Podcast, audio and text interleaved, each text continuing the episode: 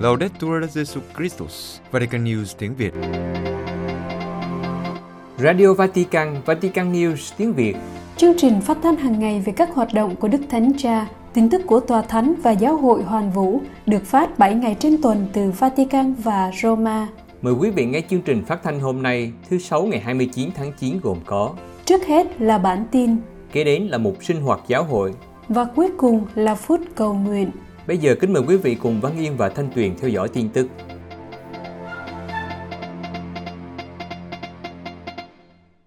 Đức Thánh Cha trò chuyện trực tuyến với 12 sinh viên công giáo Ấn Độ, Nepal và Pakistan. Vatican, chiều ngày 26 tháng 9, trong cuộc trò chuyện qua Zoom từ nhà thánh Marta với 12 sinh viên công giáo Ấn Độ, Nepal và Pakistan, Đức Thánh Cha đã cùng họ thảo luận về các chủ đề tự do tôn giáo và chứng tá, bắt nạt và giới trẻ tự tử, các mạng xã hội và vấn đề mù truyền thông. Cuộc gặp gỡ trực tuyến có chủ đề xây dựng những cây cầu xuyên Nam Á. Đây là sự kiện thứ ba được tổ chức bởi sáng kiến xây dựng những cây cầu.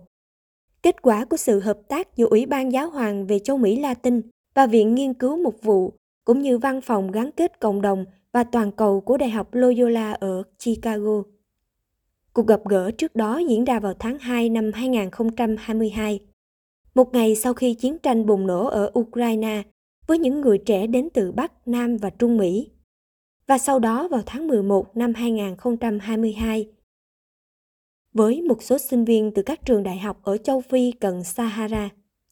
Các bạn trẻ đã kết nối với Đức Thánh Cha từ Trung tâm Nghiên cứu và lãnh đạo Loyola Han ở Lahore, Pakistan, từ Đại học Christ ở Bengaluru, Ấn Độ, từ trường học viện Thánh Xavier ở Kathmandu, Nepal, và từ trường Đại học Thánh Stefano ở Delhi, Ấn Độ, và từ Học viện Loyola ở Kenai, cũng ở Ấn Độ. Các sinh viên tham gia chương trình đến từ các lĩnh vực khác nhau như tâm lý học, kinh tế, vật lý, luật, khoa học máy tính, khoa học, hóa học, triết học, vân vân. Họ chia sẻ với Đức Thánh Cha những suy tư và mối quan tâm về các sự kiện hiện tại và xã hội ngày nay. Florina đến từ Delhi ở Ấn Độ. Nira đến từ Nepal và Cecil đến từ Pakistan. Ba sinh viên Đại học Công giáo ở Nam Á, nơi Kitô hữu là thiểu số, đã nói bằng tiếng Anh với Đức Thánh Cha Francisco về sự phân biệt đối xử, thành kiến và đàn áp của các xã hội bè phái và đôi khi theo trào lưu cực đoan. Họ chia sẻ với Đức Thánh Cha ước mơ của họ về một tương lai tốt đẹp hơn. Sự khó khăn và thất vọng khi không được tự do tuyên xưng đức tin của mình và nỗi sợ hãi khi thấy đức tin của mình bị lung lay. Đức Thánh Cha nói rằng chứng tá của họ khiến Ngài cảm động và gợi nhớ đến sự tử đạo của Asia Bibi, người Pakistan. Nạn nhân vô tội của chủ nghĩa cuồng tín sinh ra từ nỗi sợ hãi về những khác biệt, tạo ra sự phân biệt đối xử chống lại tình huynh đệ. Nguyên nhân là sự giảng lược các giá trị xã hội thành ý tưởng. Và ai không nghĩ như tôi thì tôi biến họ thành kẻ có tội và tử đạo. Nhưng bằng cách này, người ta trở thành những nhà tư tưởng của sự tự sát về văn hóa của chính mình. Trước xã hội quá thiên về chủ nghĩa thế tục, Đức Thánh Cha trả lời rằng giải pháp chỉ có thể là một chứng tá, mạnh mẽ trong ý tưởng rằng Thiên Chúa có một kế hoạch dành cho tôi. Ngài khuyên họ hãy nghĩ về sự táo bạo của cha ông họ khi nhìn nhận Chúa Giêsu là đấng cứu độ và mơ ước rằng chúng ta có thể sống với những quan điểm khác nhau nhưng trong một bàn tay dang rộng và không bị tê cứng. Điều này làm cho mọi người phát triển, luôn luôn tha thứ, một bàn tay dang rộng và chứng tá. Ba sinh viên khác đề cập đến các chủ đề về bắt nạt và nạn tự tử của người trẻ. Marilyn Rose, sinh viên nghiên cứu hóa học ở Bangalore, chia sẻ rằng khi còn là một thiếu niên, cô đã bị chế giễu vì thân hình không phù hợp với các tiêu chuẩn sắc đẹp của xã hội. Đức Thánh Cha kể rằng trong lớp của Ngài có một cậu bé rất béo. Có lần cậu ta bị ngã và tất cả các bạn học đều cười nhạo cậu. Nhưng khi bố của Ngài biết về điều này, ông đã bắt Ngài đến nhà của người bạn để xin lỗi. Sau này, khi Ngài đã trở thành linh mục và Ngài đã gặp lại cậu bạn ngày nào, khi đó đã trở thành một mục sư tin lành. Đức Thánh Cha nói rằng cậu bạn đã vượt qua nỗi đau bị bắt nạt. Cậu ấy là một người đẹp vì sự hài hòa. Mỗi người có một vẻ đẹp riêng chỉ cần bạn biết cách nhận ra nó, hài hòa nội tâm và cả bên ngoài.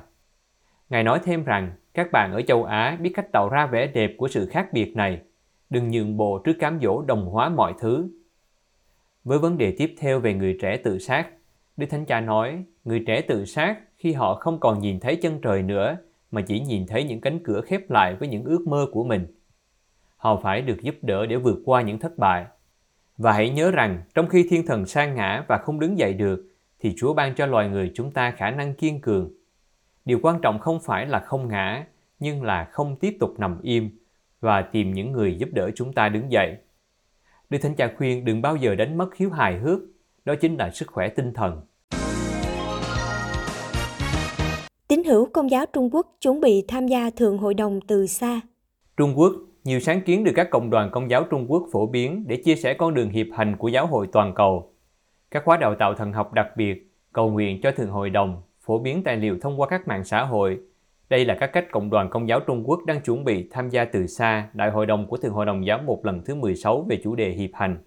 Sau thông báo, hai đức cha Dương Vĩnh Cường, giám mục giáo phận Chu Thôn, tỉnh Sơn Đông và đức cha Diệu Xuân, giám mục giáo phận Tể Ninh, được Đức Thánh Cha đề cử tham dự Thượng Hội đồng.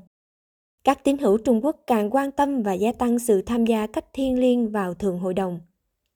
Sau thông báo này, trang web công giáo tiếng Trung phổ biến nhất sinde.org đã đăng một bài trình bày dài về lịch sử của Thượng Hội đồng Giám mục với các tài liệu tham khảo sâu rộng về công đồng Vatican thứ hai và giải thích rõ ràng về thuật ngữ.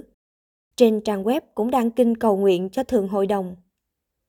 Trong khi đó, vào ngày 23 tháng 9, tại Trung tâm Đào tạo của Giáo phận Ninh Ba tỉnh Chiết Giang, đã khai giảng khóa thần học về Thượng Hội đồng và tính hiệp hành như một động lực của đời sống giáo hội. Khoảng 80 tham dự viên gồm các linh mục, nữ tu và giáo dân quan tâm đến việc sống và chia sẻ hành trình hiệp hành trong đời sống bình thường của giáo xứ và cộng đoàn của họ, đã tham gia vào các bài học đầu tiên. Đức cha Francisco Xavier Kim Dương Kha khuyến khích các tham dự viên hãy tận tâm nghiên cứu các nguồn mạch bí tích của sự hiệp thông, sứ vụ và trách nhiệm của giáo hội.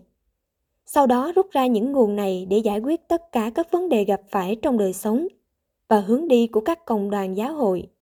Các tham dự viên tham gia khóa học này bày tỏ lòng biết ơn về sáng kiến này, bày tỏ mong muốn trân trọng những điều được khám phá trong các bài học để theo Chúa Giêsu mật thiết hơn nữa, cùng nhau bước theo người và cùng dấn thân trong công cuộc truyền giáo loan báo tin mừng.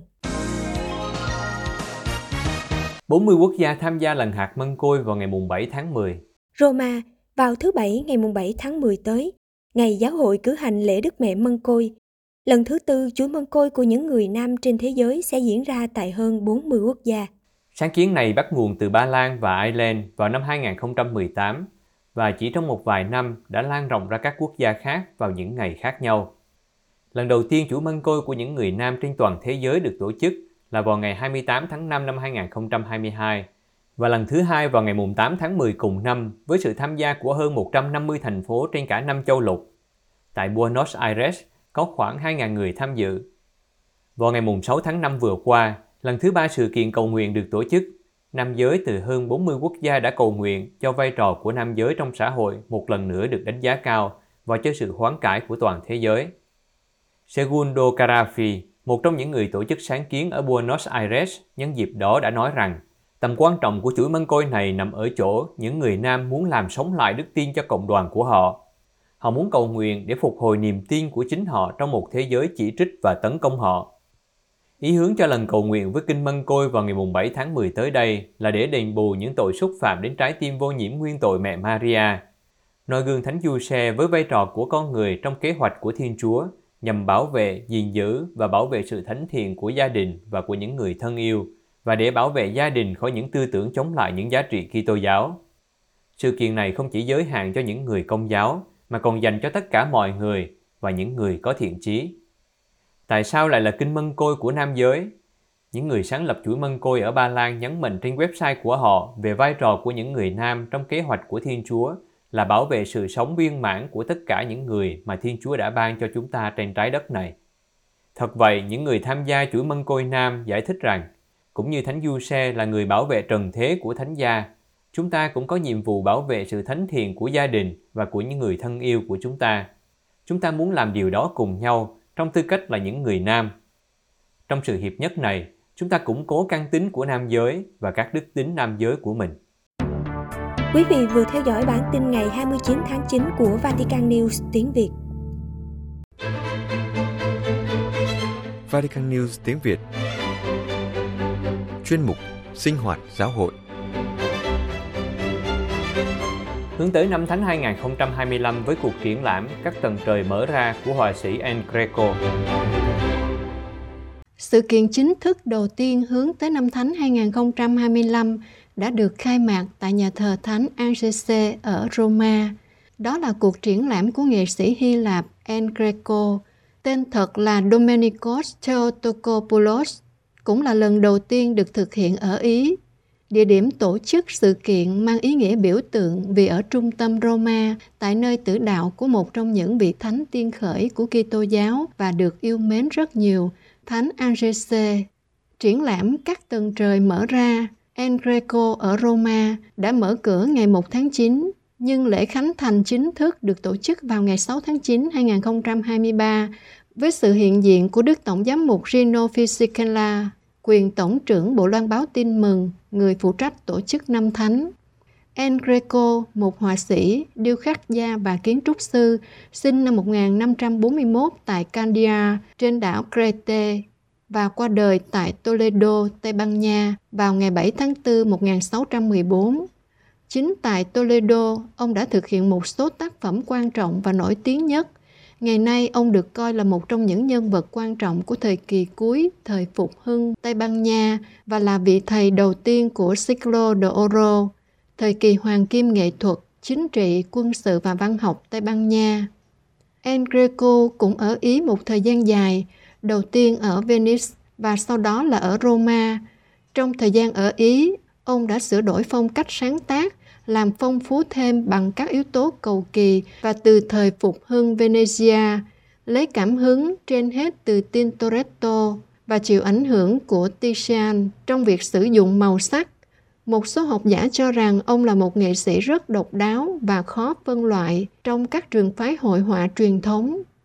Nhận xét về những tác phẩm của nghệ sĩ này, Đức Tổng giám mục Rino Fisichella nói, nghệ sĩ đã diễn tả mầu nhiệm Thiên Chúa và trước mầu nhiệm này, phản ứng đầu tiên của người xem là chiêm ngắm trong thinh lặng. Trong bài phát biểu tại buổi khai mạc, Đức Tổng giám mục Fisichella giải thích rằng từ nguyên tên tiếng Hy Lạp của nghệ sĩ Theotokopoulos trong tiếng Ý có nghĩa là người được Chúa chạm đến. Theo nghĩa này, việc lựa chọn En Greco để mở đầu chuỗi sự kiện hướng tới năm thánh xuất hiện mang tính biểu tượng. Họa sĩ thể hiện sự tổng hợp giữa Đông và Tây, chiều kích thẳng đứng trong các tác phẩm của ông khiến chúng ta thấy được sự siêu việt của chúng. En Greco cố gắng thể hiện vẻ đẹp của Thiên Chúa bằng những hình tượng vượt xa sự thể hiện thẩm mỹ. Ông tìm cách diễn tả màu nhiệm của Thiên Chúa và khi đứng trước màu nhiệm, phản ứng đầu tiên là thinh lặng để chiêm niệm. Hơn nữa, Đức Tổng giám mục cho biết, Mỗi lần tôi đến gặp Đức Thánh Cha, trong dinh tông tòa, tôi thấy một bức tranh nhỏ có khuôn mặt của Chúa Kitô, tác phẩm của En Greco. Vì thế, tôi mong muốn giới thiệu nghệ sĩ này với mọi người. Theo một nghĩa nào đó, Enrico Greco đã trở lại Roma, nơi trước đây ông đã ở lại 6 năm. Cuộc triển lãm ba tác phẩm của họa sĩ quốc tế sống từ thế kỷ 16 đến thế kỷ 17 là một phần của những sáng kiến được thực hiện trong tinh thần hướng đến năm Thánh 2025, chương trình Năm Thánh Văn hóa là một họa sĩ, điêu khắc gia và kiến trúc sư thời phục hưng, Engreco được coi là một người tiên phong cho trường phái biểu hiện và lập thể. Tâm lý và tác phẩm của ông là nguồn cảm hứng cho nhiều thi sĩ và văn sĩ. Trong nhà thờ ở quảng trường Navona, ba kiệt tác của nghệ sĩ nổi tiếng thời phục hưng, người Tây Ban Nha sống từ năm 1541 đến năm 1614, được trưng bày cho đến ngày 5 tháng 10 năm 2023. Những kiệt tác lần đầu tiên rời khỏi Tây Ban Nha thuộc bộ sưu tập tư nhân gồm Thánh gia với Thánh Anna, Phép rượu của Chúa Kitô, Chúa Kitô vác thánh giá. Ba tác phẩm truyền tải dự án Năm Thánh Văn hóa vì như Đức Tổng giám mục Fisichella giải thích, Năm Thánh là một kinh nghiệm của đức tin nhưng cũng hướng về văn hóa. Theo một nghĩa nào đó, các tín hữu hành hương đến Roma cũng là những khách du lịch cho nên muốn tìm kiếm cái đẹp. Và cũng trong ý hướng về cái đẹp của Năm Thánh, Tòa Thánh mong muốn tổ chức những cuộc triển lãm khác ở những nơi thường mang ý nghĩa đặc biệt với mục đích mang lại niềm hy vọng thông qua ngôn ngữ phổ quát của cái đẹp cho cả những người đang cần giúp đỡ. Sáng kiến các tầng trời mở ra, Engreco ở Roma có thể được tham quan hàng ngày từ 9 giờ sáng đến 9 giờ tối là một trong những khoảnh khắc đầu tiên của nghệ thuật nhằm mở ra một loại hành hương nét đẹp hướng tới năm thánh sắp tới với chủ đề Những người hành hương hy vọng. Về vấn đề này, Đức Tổng giám mục Rino Fisichella, người được Đức Thánh Cha giao nhiệm vụ tổ chức năm thánh, trong cuộc họp báo ngày 9 tháng 5 đã nhấn mạnh rằng các cuộc triển lãm các tác phẩm nghệ thuật và sự kiện cũng sẽ được thực hiện ở nhiều nơi khác nhau nhằm mang thông điệp hy vọng cho tất cả mọi người. Trong một cuộc trò chuyện, Vatican News đặt câu hỏi với Đức Tổng giám mục về mối liên hệ giữa cuộc triển lãm này với năm thánh sắp tới. Ngài trả lời, đây là một sự kiện muốn chứng tỏ rằng năm thánh cũng mang khía cạnh văn hóa, Năm Thánh chắc chắn trước hết là một kinh nghiệm tôn giáo, nhưng như Đức Thánh Cha Francisco cũng đã nói với chúng ta, Năm Thánh ngoài việc có một giá trị thiêng liêng, còn có một giá trị xã hội và do đó hoàn toàn là một kinh nghiệm chuẩn bị cho Năm Thánh. Ngoài những điều khác, chúng ta đừng quên rằng các tác phẩm đang được trưng bày là của một nghệ sĩ vĩ đại, được coi là một nghệ sĩ thần bí của thế kỷ 16 và do đó chúng ta ở đây trong một trải nghiệm văn hóa nhưng cũng trong một trải nghiệm sâu sắc về đức tin. Vị phụ trách tổ chức năm thánh cho biết Vatican cũng đang chuẩn bị các sự kiện liên quan đến văn hóa ở khắp nơi, kể cả nhà tù và bệnh viện, bởi vì như Đức Tổng giám mục nói, chắc chắn năm thánh này muốn mang lại vẻ đẹp và sứ điệp hy vọng cho những nơi mà tất cả những điều này vẫn chỉ là ước muốn. Vì vậy, một số cuộc triển lãm sẽ đến các nhà tù, bệnh viện, đến những nơi mà chúng ta cần mang đến qua niềm hy vọng cũng là một biểu hiện của niềm an ủi mạnh mẽ và khả năng can đảm nhìn về tương lai Cha Alessio Geretti, người phụ trách cuộc triển lãm cho biết về lý do chọn El Greco cho sự kiện văn hóa đầu tiên của năm Thánh. Theo đó, việc chọn các tác phẩm này là một phần được quyết định bởi tính cách của người nghệ sĩ. Ông là một nhân vật có ít khả năng quản lý, với niềm tin rằng chính người quyền thế mới phải thích nghi với các nghệ sĩ, chứ không phải ngược lại. Niềm tin đã mang lại cho ông nhiều hơn là những vấn đề. Nhưng bên cạnh tinh thần tự do này, tính cách thẩm mỹ và thần học của ông luôn gây ấn tượng, tạo ra một ngôn ngữ vượt thời gian qua những nét vẽ của ông. Bởi vì nhìn vào những tác phẩm của ông vào những năm cuối thế kỷ 16 hoặc đầu thế kỷ 17, đồng thời có một bản tóm tắt về tất cả những gì ông đã thấy ở Ý, đặc biệt là ở Venezia, cũng như nguồn gốc Hy Lạp của ông với tư cách là một nhà văn viết về các biểu tượng. Một người như thế khi vẽ, họ đặt vật chất, ánh sáng, màu sắc, hình khối để phục vụ tinh thần, một cách có ý thức vì ông tuyên bố rằng đối với ông nghệ thuật là khoảnh khắc khám phá chứ không phải là trò giải trí của giác quan. Nếu Năm Thánh khởi đầu bằng việc mở những cánh cửa vốn chỉ là cử chỉ xa xưa của Năm Thánh, thì hãy đặt các tác phẩm nghệ thuật thay vì các cánh cửa nhà thờ như để nhắc nhở chúng ta rằng các tác phẩm nghệ thuật là những cánh cửa rộng mở giữa cái hữu hình và cái vô hình, giữa vật chất và tinh thần.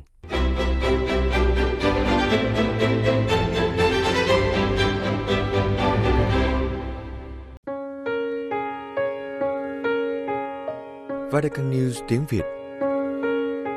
Chuyên mục Phút Cầu Nguyện. Kinh Mân Côi Lời Kinh Hòa Giải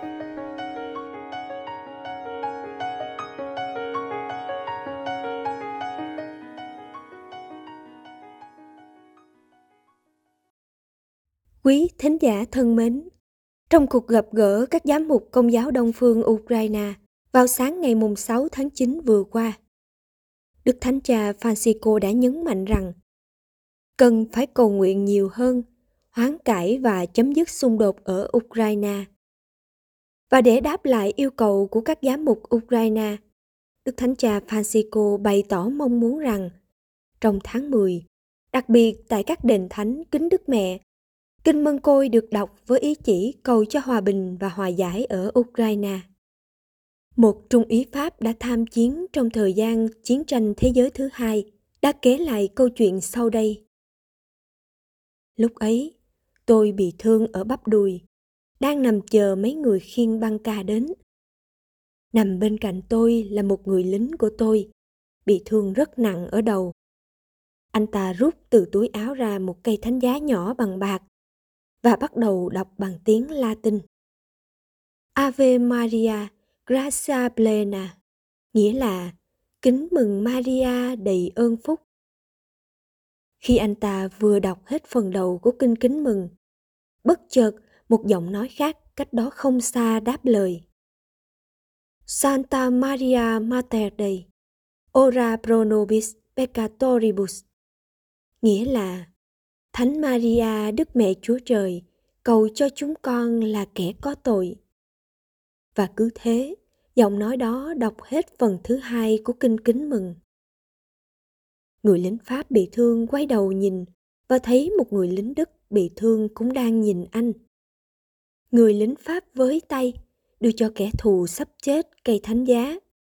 Người lính Đức ôm lấy cây thánh giá vào lòng cách sốt mến, rồi trả lại cho người lính Pháp. Vào ngay giây phút ấy, cả hai binh thường sắp chết nắm chặt lấy tay nhau. Một người nói thêm, Chúng ta có thể chết trong an bình, chúng ta đã làm xong bổn phận của mình. Và người kia đáp lời, Chúng ta đi đến một đất nước, ở đó không hề có hận thù. Quý thánh giả thân mến, phần đầu của kinh kính mừng là lời thiên thần Gabriel chào Đức Mẹ trong ngày truyền tin. Đây là lời kinh mang lại niềm vui và hy vọng cho nhân loại với tin vui con Thiên Chúa nhập thể cứu độ con người. Lời kinh này không những tôn vinh mẹ, nhưng chính là ca tụng tôn vinh Thiên Chúa. Đấng đã ban Chúa Giêsu ngôi hài Thiên Chúa cho trần gian qua việc nhập thể trong lòng Đức Trinh Nữ Maria. Bởi vì biết rằng lời kinh này thực sự mang lại ơn ích cho con người, nên mẹ Maria đã không ngừng khuyên dạy chúng ta cùng với việc ăn năn sám hối, hãy siêng năng lần hạt mân côi. Tháng 10, tháng mân côi đang về. Những lời kinh mân côi lại tiếp tục vang vọng tại các giáo xứ trong mỗi buổi chiều, trong nhiều gia đình vào mỗi buổi chiều tối. Đâu đó trước hiên nhà, bà cụ tay cầm quạt, tay cầm chuỗi mân côi. Trên đường đi, những người mẹ, người cha và cả những người trẻ miệng vẫn lẩm nhẩm lời kinh mân côi. Trên các trang mạng xã hội cũng có những người cổ võ đọc kinh mân côi. Những phụ nữ bận rộn với gia đình và con cái, nhưng vẫn tổ chức những buổi đọc kinh để giúp người khác cùng nhớ đến mẹ và cầu nguyện với mẹ. Lời kinh được dâng lên để xin mẹ cầu Chúa ban phúc lành cho bản thân, cho gia đình, cho ai đó nhờ cầu nguyện giúp. Nhiều khi lời kinh chỉ đơn giản là một thói quen, nhưng đem lại sự bình an. Và có khi chúng ta không hay biết, lời kinh mân côi nối kết những tâm hồn, xóa đi những hận thù chia rẽ, như hai người lính thuộc hai chiến tuyến đối nghịch trong mẫu chuyện ngắn chúng ta vừa nghe. Đức Thánh Cha Francisco đã nhiều lần mời gọi đọc kinh mân côi cầu cho hòa bình, cầu nguyện cho các quốc gia đang gặp khủng hoảng, xung đột. Ngài phó thác cho mẹ Maria những con cái đang gặp khó khăn. Xin mẹ soi sáng tâm trí để các nhà lãnh đạo đối thoại, tìm kiếm công ích và thiện ích cho con người. Chúng ta đang sống trong một thế giới có quá nhiều cuộc chiến, nhiều xung đột bạo loạn gây nên chết chóc, tan thương và đổ nát. Cuộc chiến tại Ukraine đã kéo dài hơn một năm rưỡi. Bất an chính trị tại Myanmar từ vài năm nay. Những đe dọa ngấm ngầm giữa hai miền Nam Bắc Triều Tiên. Những xung đột sắc tộc, tôn giáo và văn hóa tại các nước châu Phi – rất nhiều những chiến tranh xung đột vì tham vọng của con người vì thiếu đối thoại vì những ý thức hệ loại trừ nhau chúng ta hãy tiếp tục dâng những lời kinh mân côi xin mẹ là nữ vương bình an mang bình an cho thế giới đặc biệt chúng ta cầu nguyện cho đại hội của thượng hội đồng giám mục sẽ bắt đầu vào ngày mùng 4 tháng 10 tới đây. Chúng ta xin mẹ khẩn cầu Chúa ban ơn hiệp nhất cho các Kitô hữu giúp mỗi người biết lắng nghe tiếng Chúa và lắng nghe nhau. Lạy mẹ Maria, chúng con tin rằng không ai kêu cầu mẹ mà mẹ ngoảnh mặt làm ngơ.